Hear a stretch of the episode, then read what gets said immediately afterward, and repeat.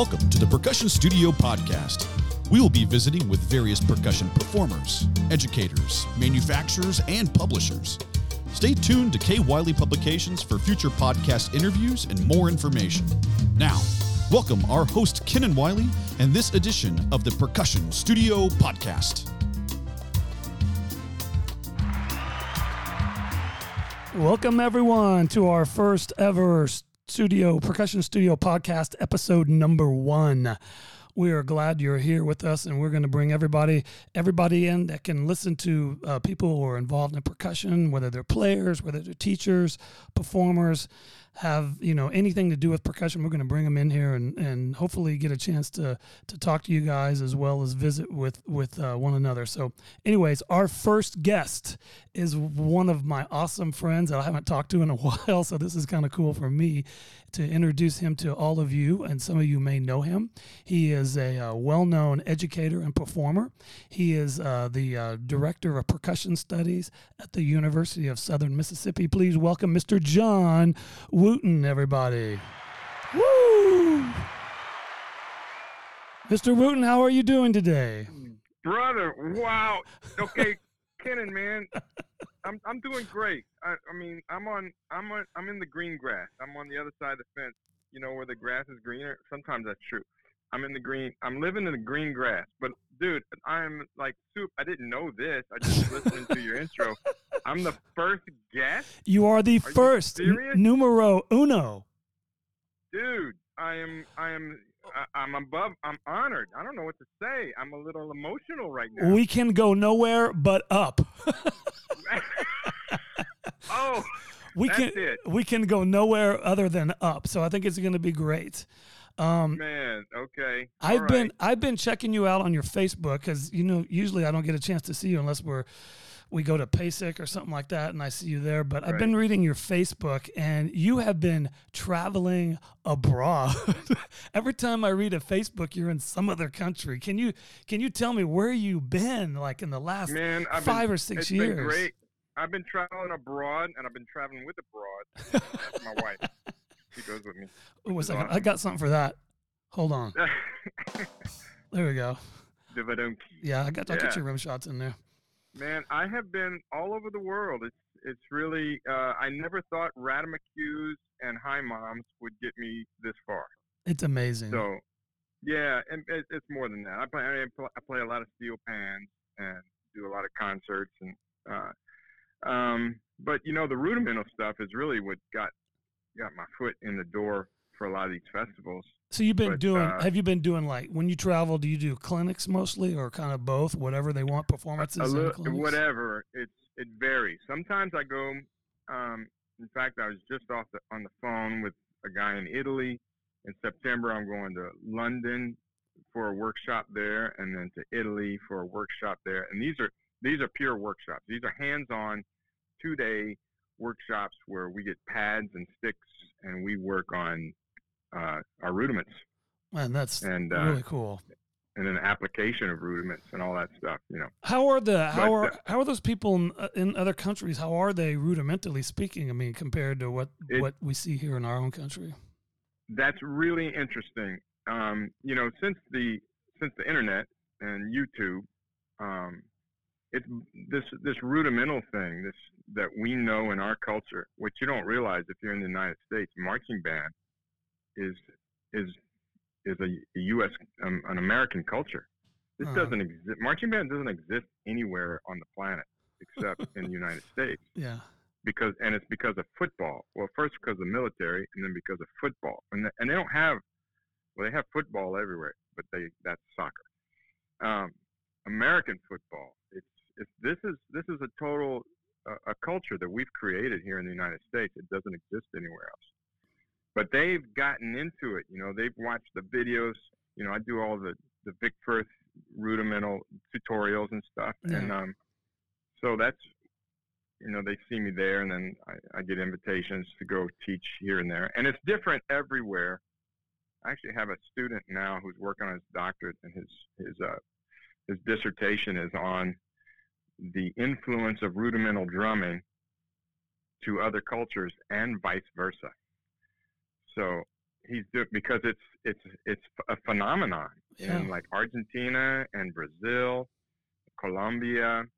Uh, that's South America, of course, but um, also in Central America and in Europe and even uh, Western Europe, like Serbia, uh, and then in China and, and Japan. Of course, Japan's had it for a while, but it's it's really interesting how it's taking off in a diff- little different way in each of these countries.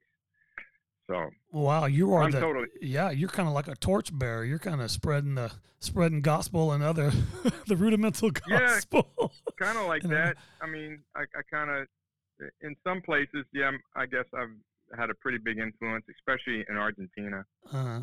um, and they're and they're taking off. But what's really interesting is not only how they have always wanted to learn the rudiments, and then I, I go down there or teach online, or I've done a lot of online lessons, and and then I go. I've been to Argentina, I think, a dozen times in the last, you know, 15 years or so, 10, 15 years yeah. and um, and we do workshops there with like hundreds of drummers. It's crazy, and they're just just doing backflips to learn how to play inverted flam tap.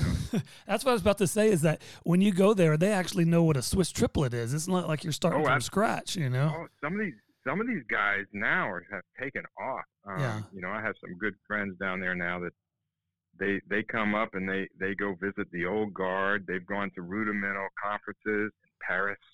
You know, I mean, these we're guys from Argentina, where marching bands do not exist. Yeah, and I, I mean, isn't is it kind of safe to say that there are some some people from from abroad are actually auditioning for drum corps and and making Oh, absolutely.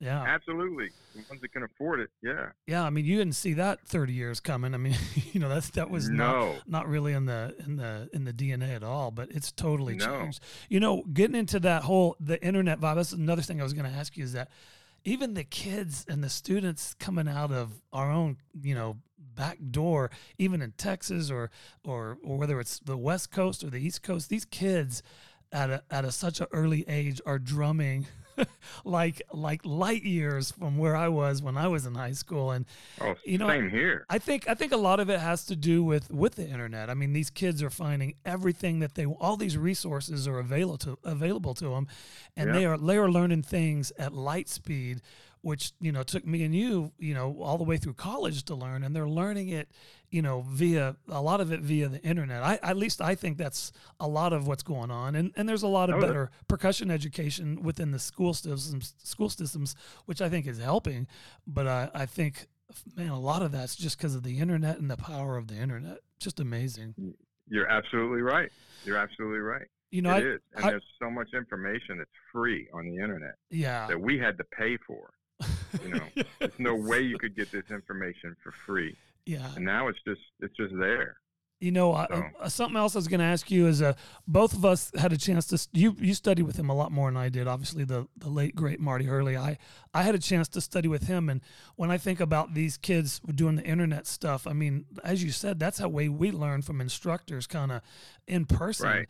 And the Right. only way I could learn to play was th- that's how I learned to play. Is, is I went to travel and corps, and I was taught by people that that instructed these drum corps, and that's how I learned to play better because there was no Yeah. internet or anything like that. But anyways, what I was getting to is um, obviously uh, Marty was was both of our teachers. You you studied with him much much longer than I did, and um, I wanted to see if. Uh, if if um, you could you could share your experiences with him, or just a little bit of what I mean. Obviously, he, he taught you a lot, but if you had to, you know, give us a brief brief uh, uh, you know window of what he shared with you when he was was with you. Sure. Well, um, first of all, when uh, uh, we just had the Marty Hurley, um, or they call it Mardi Gras, uh, celebration or benefit for Brother Martin High School, where he taught in New Orleans. That was last weekend, Mm-hmm. and they asked me to get up and say a few words, and I said, "Man, I don't know if I can. I can't. I still can't talk about Marty without getting emotional." Yeah. because he was such a big part of my life and and he left way too early and uh so it's difficult and then also today is his birthday Oh wow. yeah On, on episode number one, this is this Yeah, is more than an episode. This is an awesome is Marty episode. Hurley's That's right. Awesome. yeah That's that's so, great. You know, for me, it's it's tough to, to talk about, but I'll, I'll be glad to. I mean, Just um, you know, like when you were, I guess what I w- was curious is that when you were in, I mean, you grew up in Lafayette. Did when did you when did you meet him? How old were you when you met Marty? Well, I had I had known of him, but I didn't meet him till I was a freshman in college.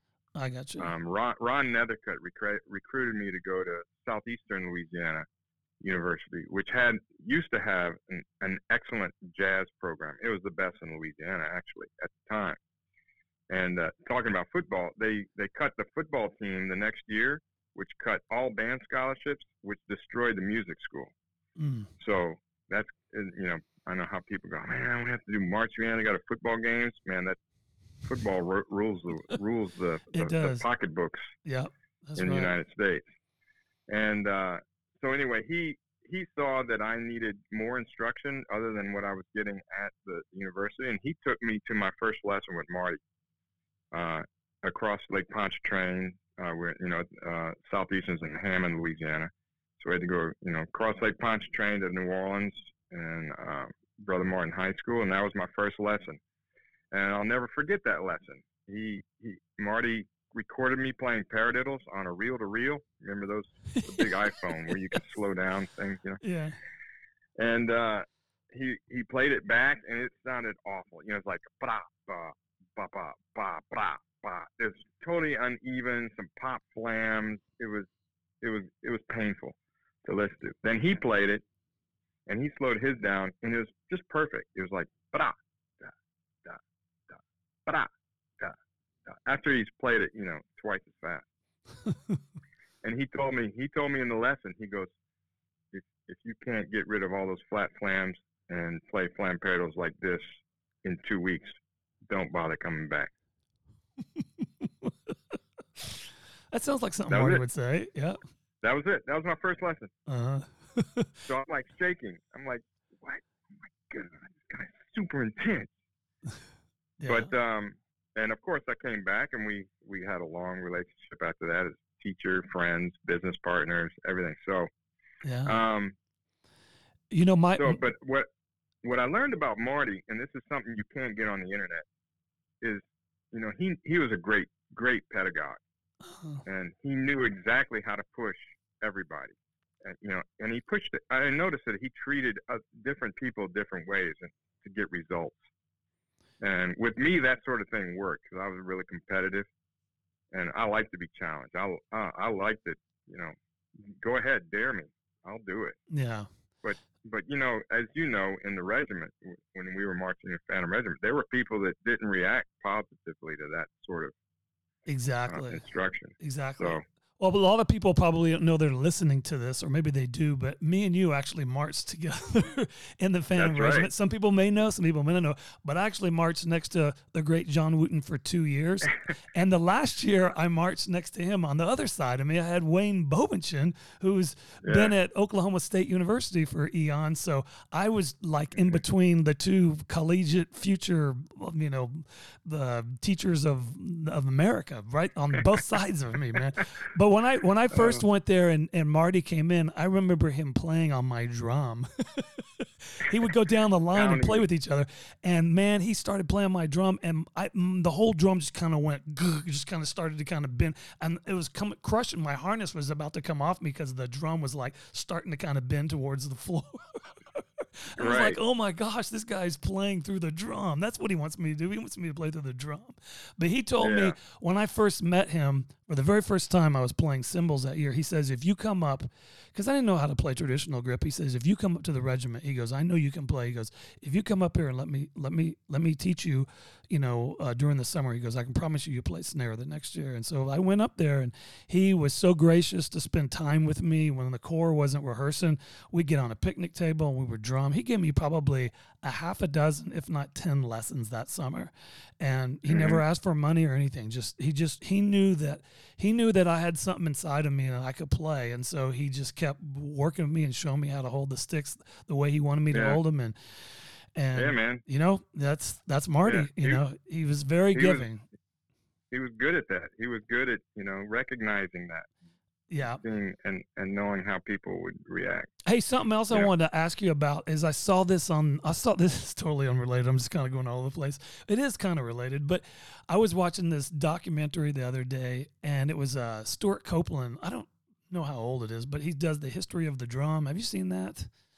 Hmm And, and yeah, anyways, seen some of it. Yeah. he goes back to New Orleans and you know Yeah. he goes to the streets and he runs into Stanton Moore and you yeah, know yeah, yeah. and I, I thought to myself every time I think of Louisiana, of course I think I do think of the music, but I also think not only the jazz influence and all that, but I also think of the rudimental part because you know that's kind of where my mind kind of goes both ways.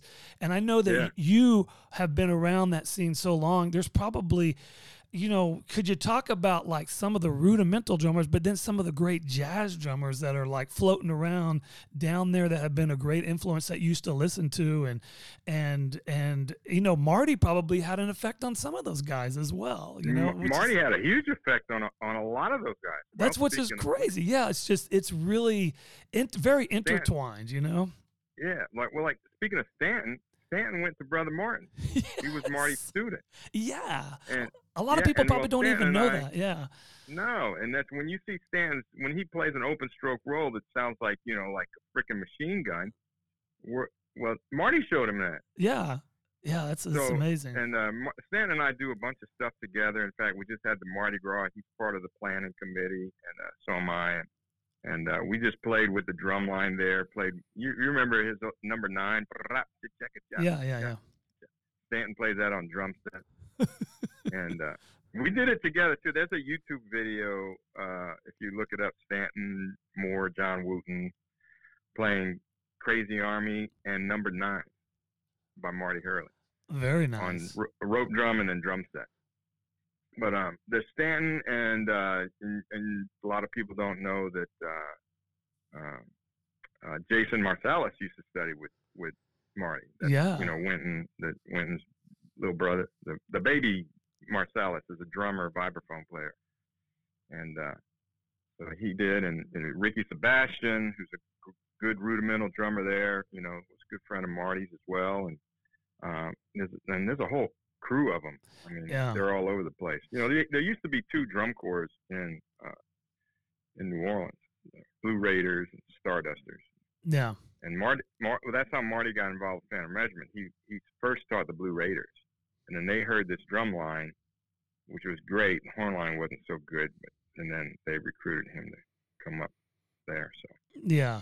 It's it's just interesting how how there's just so much uh there's so many linkage, you know what I'm saying? Like everything is kind of linked together in that way, you know, like all these drummers have a, a, of some sort of link together. And I always thought that was really fascinating, especially in that, in that part of the country, you know, and, and really in that deep Louisiana part down there. Just, I mean, it's fascinating to me because I know a lot of people like you that I met through drum corps.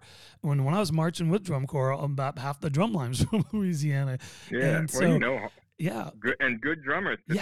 Yeah, I mean, really good, really good drummers. Yeah, I mean they were all Troy really Bros at ULL and teaching uh, Troy Bro and Haw- you remember Holly, Yeah. Holly Gary. good. hmm Still, he has, he has a music school in Lafayette, and And then a, a Bob Branch.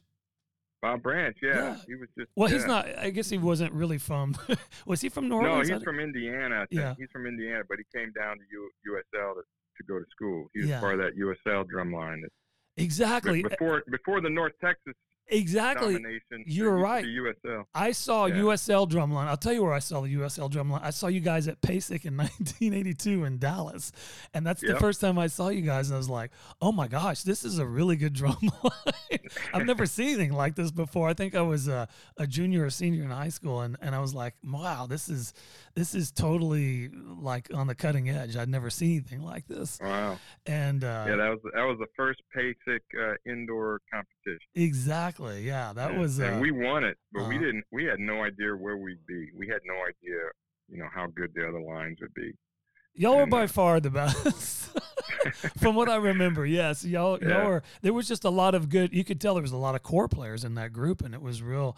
Yeah. I mean, it was definitely. Um, and then you ended Yeah. up coming to North Texas a couple years later, and then doing Yeah. that thing. And um, you know, one of the other things I w- I wanted to ask you is, um, You know, when I met you, I could kind of tell that you were pretty well rounded. You know, you were kind of at least you were getting that way as far as your percussion playing, and you were kind of doing all that. Is there is there something that um, you would tell? You know, because there might be there may be some high school kids listening to this. You know, like what what what if I went to University of Mississippi, what would he want me to be able to do before I walked in the door? You know, like what what would you want or what would you expect? Uh, a, student to, to be able to do if they wanted to, you know, come into your door at, at uh, University of Southern Mississippi and say, you know, y- y- this is what you need, to, where you need to be before you, you know, kind of get started here. Yeah, um, we kind of have an, an outline, a guideline of what, what's expected. Um, you know, I expect freshmen to come in. Um, we've been talking about rudimental drumming, but that's actually a very small part of what I do Exactly. um, anymore. It's it's like I play. Actually, people ask me, "What do you do most of all now?" I said, "I sing." They're yes. Like, what? Yes. Yes. We're, said, we're, I sing I was going to get to that. I was going to get to that because more than anything. this People whole pay me to podcast. I, I know this podcast, uh, to the first 20 minutes have been rudimental, but we're about to go in a whole different direction Yeah. because, because you don't really do, that's kind of your way to get to places. But when you get to places, you end up playing pan and you do end up singing. You're a vocalist. And which exactly. I had no idea till about probably 15, 20 years ago when, when, when Lalo told me, and I was like, he sings. I said, I never heard him sing when I knew him. Yeah. And, uh, Uh, yeah. Yeah, No, and- nobody did. Not even my mom. We put out our first album, and I sent it to my mom. And mom goes, "Who is that singing?" I said, "Mom, that's me." She goes, "No, it's not. You can't sing." go, Thanks, mom. Thanks. Yeah, no, no, that's that's awesome. I mean, like like that, with people listening to this episode one mega podcast are gonna go, wow, John Wooton sings. I'm gonna go, yeah, he sings, and he plays Yeah. he plays a heck of a steel drum band, like a steel band. You guys don't even even know that that's what he does. I mean, because you're so um, you know, Well, every- in some in in some circles, I that's all they know. Exactly. It's kind of funny because in some circles they know me as a pan player and a singer, and then when they see my videos on YouTube of rudimental drumming, they going, "Holy crap! What? What is that? yeah, I know. You do that too?" And then and vice versa. You know, people that know me as a rudimental drummer in that world, they see me do the other stuff. They go, "What?" Yeah, you know, it's it's it's it's it's it's interesting for me. The exact same thing. You know, when I go play in Dallas, if I'm playing a drum set gig, they don't really know Yeah. what I do outside of what I do with these with these musicians in Dallas. And then they go, "What do you do?" And I go, "Well, I teach at a school." And they're like, "Oh, that's nice." But then they see the, what's going on, and they see all the other things I'm doing. They're like, "Wow, this is much different." And I then was- and then the people that I teach with is the same thing. They don't really realize I have another life outside of teaching. Another life at at a, I may add at an extremely high level, dude. You set the bar for high school. I, I don't know about that, but in, in the no, I I do know about it. I saw it happen. I do. I was just telling my wife. I said Kennan's program was is like he set the bar, well, and now everyone's trying to be as Marcus. I mean, everybody's chasing you. well, and, that's uh, nice of you to say, but you know, No, it's true. It's true. It's Yeah. absolutely true, dude. I don't, I don't know. It's it, you know, Okay, at, yeah, Mister Humility. at the end of the day, we're you know, it's really, it's it's it's fun to, to do what we do, you know, and and uh, That's you're you're absolutely right, and I'll I'll say that right now. You and I have both been knee deep, and actually uh, neck deep in competition, mhm. and for me, that's not why I play music. And I mean, I've, I'm kind of burned out on competitions. Actually, I've, I I I I I like the competitions in that they can motivate somebody to do their very best. yeah, but I've seen it. I've seen it go awry so often, where people are just doing the wrong things just just to win a trophy, mhm. and they're not playing music, and it's not fun, and it's it's it's it's not musical. It's a machine. It's a it's there's a whole process, yeah, and the, I think the joy of music, in, in a lot of ways, just isn't there, and it's a shame because uh, for all you youngsters out there, high school. I mean, I, I got I started playing drums because I love playing drums, and for a while I was like, it was just intense. It was just competition, competition. But I'm back to the point where I just love playing music. yeah. You go full I play circle. music yeah. for the joy joy of music. yeah. Um, if I could use a, an analogy real quick, I play a lot of tennis too.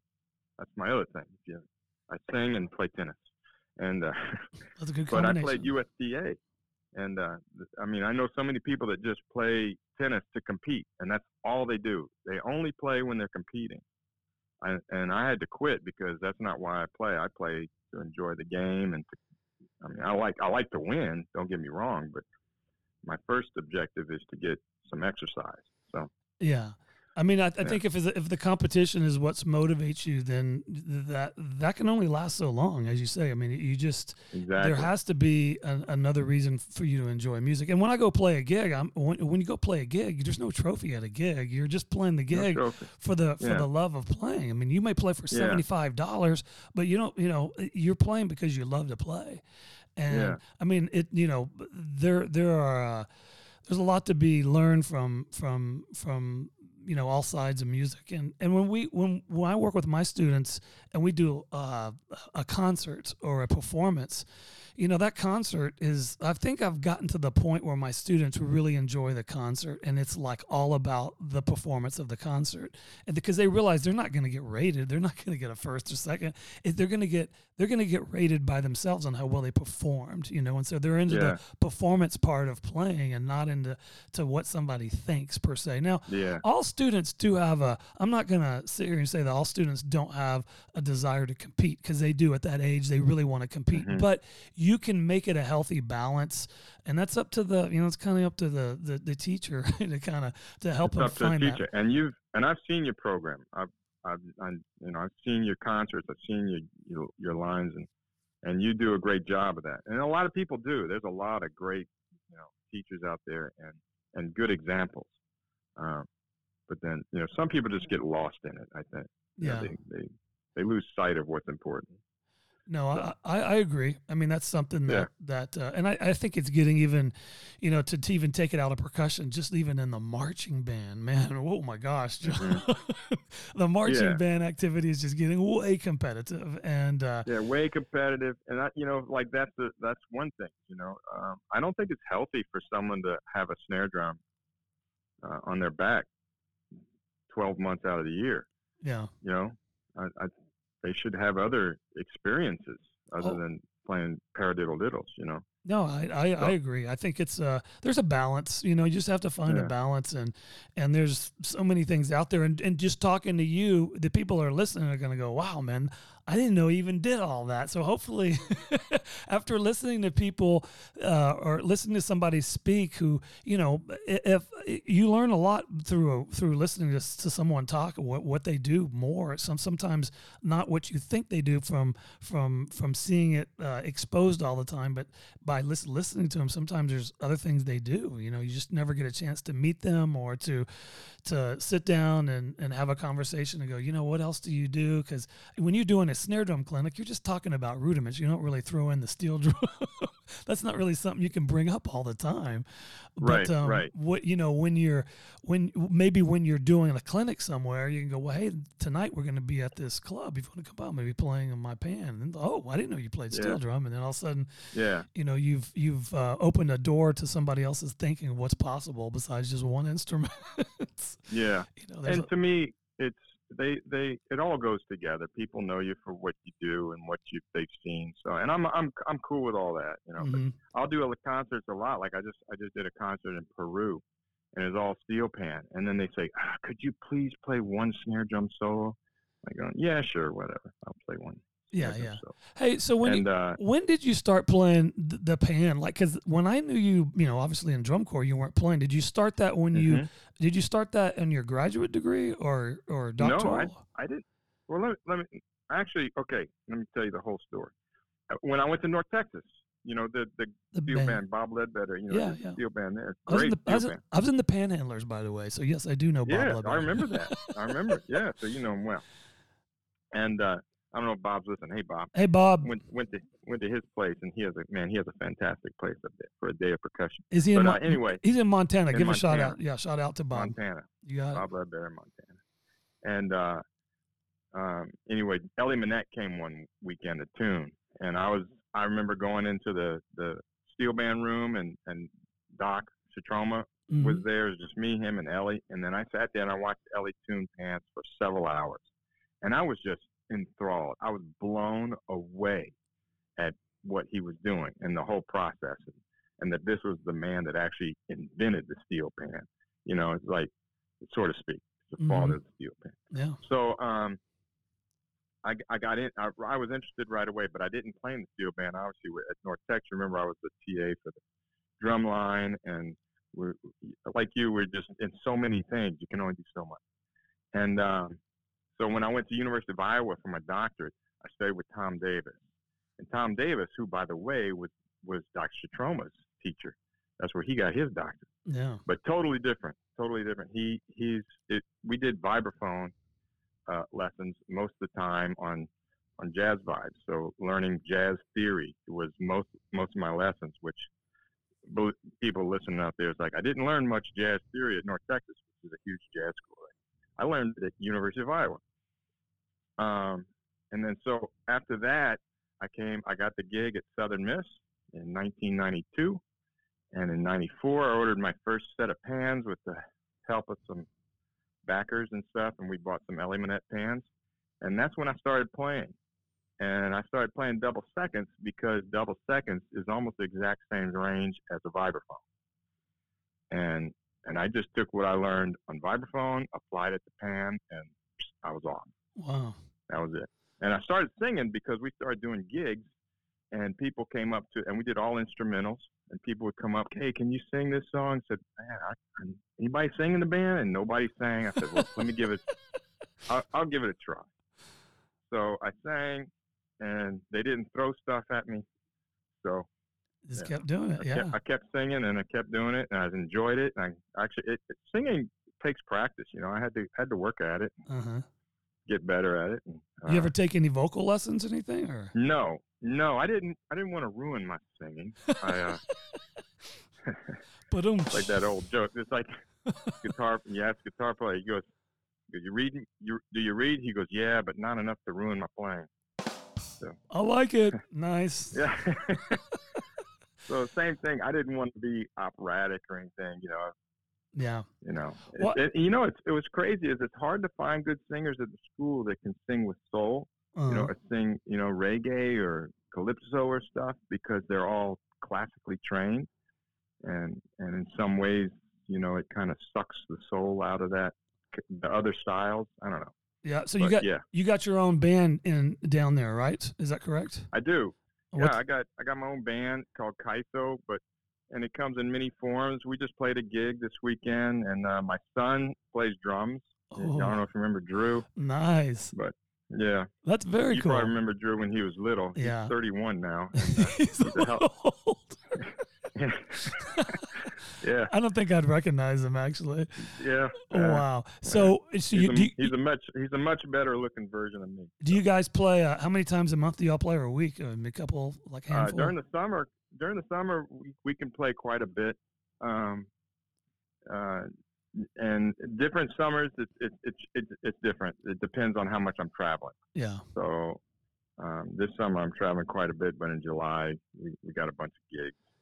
Hey, And, so uh, you wanna and you wanna you wanna plug your summer camp real quick? Summer drumming. Summer drumming. Two K nineteen. Look at that. Yes. Uh, it's coming up. Actually, well, you know, I got a couple camps coming. I'm coming up to you this week. That's right. I'm You're gonna be in the Texas area. Yeah, I'm going teaching the North Texas camp Monday through Thursday, uh, which I'm really looking forward to. Um, actually, I'm playing pans too. Mark Ford got me told, told me I have to. He says you're going to come, you got to play pans on a on a recital. Very Which is- cool. Yeah, right after Pius Cheung, no pressure. Oh, that that'll that'll flow well. Yeah, that'll be good. Yeah, yeah. And then uh, and then the next week uh, I teach a little camp with with Kevin Sherman. Remember Kevin? Oh yeah. Uh, in Little Rock. Oh, So we're doing. If you're in the Little Rock area, very you know, nice. Clay Paul. Clay Paul. Shout out to Clay Yeah. Paul. Clay Nice. Paul, yeah. And then the week after that, 24th through the 27th, we're doing the summer drumming, and it's a big camp. I got Ralph Nader coming down here, uh, Pat Petrillo, Oh, Pat. great. Yeah. Yeah, and nice. then Jeff Mills, great drum set player, John Grant of Chettegada, who's actually come. He's at he's at Southern Miss now. He teaches the drum line here at Southern Miss, but I know a lot of people are familiar with his work in Brazil. He's Uh-huh. a former Blue Devil. Very of course, cool. Pat Petrillo's former Bridgemen, and now great big band drummer, and Yeah. everybody knows Ralph Ralph Nader of BYOS. That'll be a that'll be a big camp. And then yeah, and then we got Curtis Pierre, the samba the samba king of New Orleans. He's coming to teach samba. So, do you do like a? Is it, you, you got a nice curriculum? They do like a. Is it kind of? Is it like? Do kids go to something? Does it change each hour? They go to like a different subject, or how's it laid out? Yeah, well, they have a choice. They can study in one area, or they can do them all. So a lot of a lot of them want to just do marching percussion. A lot of them wanted to just do drum set, and then. But this year, this is the first year we're trying this. Uh, we have the all instruments track where they just go from one thing to they they'll play steel band, they'll play samba band, they'll play drum set, they'll do marching percussion, rudiment studies, and uh, and keyboards. So um, a little bit of everything, which I, I wish I would have had that when I was a kid. You know, that kind of, especially with this th- this type of instruction. Yeah. Darren Roberts from Trinidad is going to be here doing steel pans. So Man, um, that's a lot of stuff. yeah, it's, yeah, it's a lot of stuff. well, hey John, that's what I'm doing now, getting organized. man, I appreciate you being our first guest on the Percussion Studio podcast, episode number Yeah, man. one. It's been You know awesome. I, I'm I'm honored. Honored. I can't believe you didn't tell me I was the first one until I heard that. I said, "What?" Uh, it's amazing. I mean, this is going to be the legendary one too. I'm, I'm sure. So when you hear when we hear the music, that means we're getting ready to end this thing. This concludes another episode and the first episode of the Percussion Studio podcast. Once again, a huge thanks to our guest, Mr. John Wooton. Woo! Also, remember to stay tuned to K Wiley Publications for future podcast information. Until next time, stay safe and keep on drumming.